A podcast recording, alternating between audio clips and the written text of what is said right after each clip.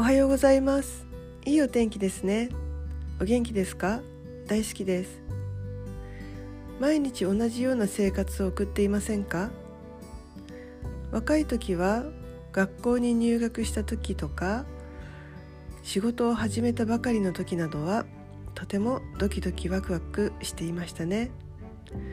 そして変化に対応するためにいろんなことを考えて行動してトライの連続だったと思います。年齢を重ねるとそのような刺激がなくなってしまいますね。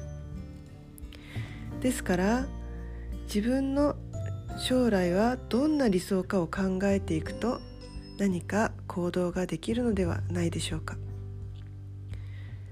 あなたは理想の世界があります。現状とのギャップを感じています。あなたは新しい出会いを大切にします。